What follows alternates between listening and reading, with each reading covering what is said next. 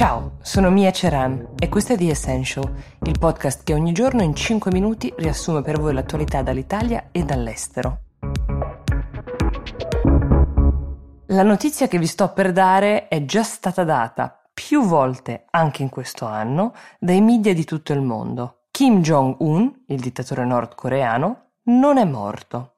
Accade ormai sempre più spesso che un'assenza di qualche mese di Kim Jong-un generi il sospetto che in effetti sia morto, e il pensiero più ovvio non è quello di un intrigo internazionale o un assassinio politico, viste le misure di sicurezza nelle quali lui vive che ha messo in piedi. Il pensiero più ovvio è la sua salute. È un uomo di trentasei anni che ha già dei gravissimi problemi di obesità, diabete, gotta e ha anche delle difficoltà deambulatorie, ma non è in coma come era stato ventilato da un ex collaboratore del presidente sudcoreano.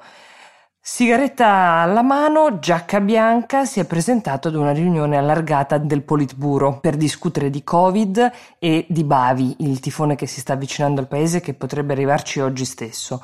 Nei giorni precedenti era giunta questa notizia che avesse delegato ulteriori poteri a sua sorella, Kim Yo Jong, per alleviare lo stress di governo, ed è un sistema impegnativo effettivamente da tenere in piedi quello della dittatura nordcoreana, cioè oltre alla gestione della sicurezza, in una condizione di forte isolamento diplomatico ovviamente, c'è l'incessante lavoro di propaganda. Ultimo tra gli esperimenti messi in piedi c'è il lancio di un canale YouTube, in più in lingua straniera, anzi più lingue straniere, quindi chiaramente mirato a parlare ad un pubblico estero per raccontare al mondo che tipo di paese è la Corea del Nord.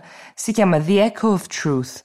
Eh, la forma è quella di un videoblog. Non c'è formalmente Pyongyang dietro a questo progetto, però è chiaro dai mezzi messi in campo, cioè le riprese, quelle musiche, eh, il montaggio, le traduzioni, che nessun altro nel paese sarebbe in grado di produrre un materiale così ben confezionato.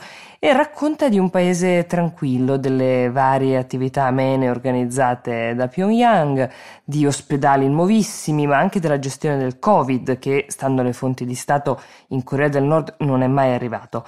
Il canale ha ventiquattromila iscritti, un milione settecentomila views fino ad ora. The Echo of Truth, se vi interessa è il nome, eh, andatelo a vedere su YouTube, ma è presumibile che questa eco della verità sia una eco molto molto lontana. Con altri mezzi e in un ben altro contesto, anche i repubblicani in America cercano di fare un po' di propaganda, di campagna elettorale nella settimana della loro convention, ma il paese brucia. Brucia in California, devastata dagli incendi, e brucia nelle strade del Wisconsin, dove continuano non solo le proteste, ma una vera e propria guerriglia. Domenica scorsa l'afroamericano Jacob Blake, di ventinove anni, è stato ferito uh, per mano della polizia con dei colpi di pistola. Uh, è accaduto davanti ai suoi figli. Le proteste non si sono mai fermate. Um, tra l'altro l'uomo potrebbe non camminare mai più. Le proteste mh, sono degenerate anche, ed è difficile capire a questo punto origini, cause e colpe di una serie di episodi che si sono susseguiti. C'è persino un diciassettenne che è stato fermato e arrestato per eh, sospetto omicidio. Trump sta usando principalmente Twitter per comunicare scelte importanti, come lo spiegamento delle truppe federali nel Wisconsin, eh, dove sono arrivati cinquecento uomini della Guardia Federale. Il governatore dello Stato, Evers, ha accettato i rinforzi, spiegando che la polizia e le autorità non si stanno accanendo sui manifestanti pacifici. Lui stesso ha partecipato ad alcune di queste manifestazioni, ma contro coloro che stanno approfittando di questo disordine per seminare violenza gratuita o rubare nelle case.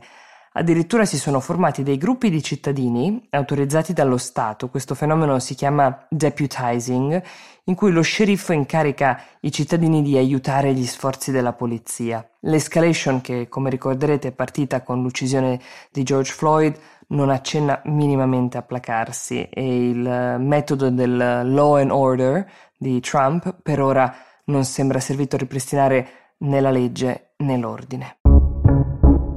C'era un uomo in Europa incaricato di gestire per conto dell'Unione i rapporti commerciali con gli Stati Uniti, anche di ricucire quelli con il Regno Unito. Dico c'era perché ieri sono arrivate le dimissioni del commissario del commercio, l'irlandese Phil Hogan.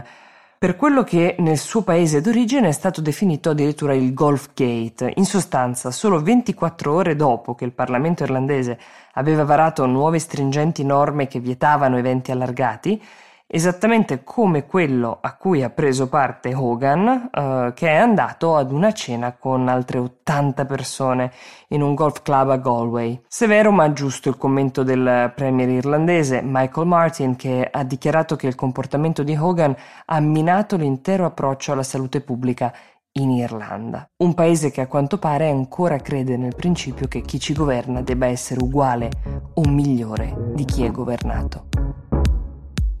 Questo era The Essential, vi diamo appuntamento domani, buona giornata.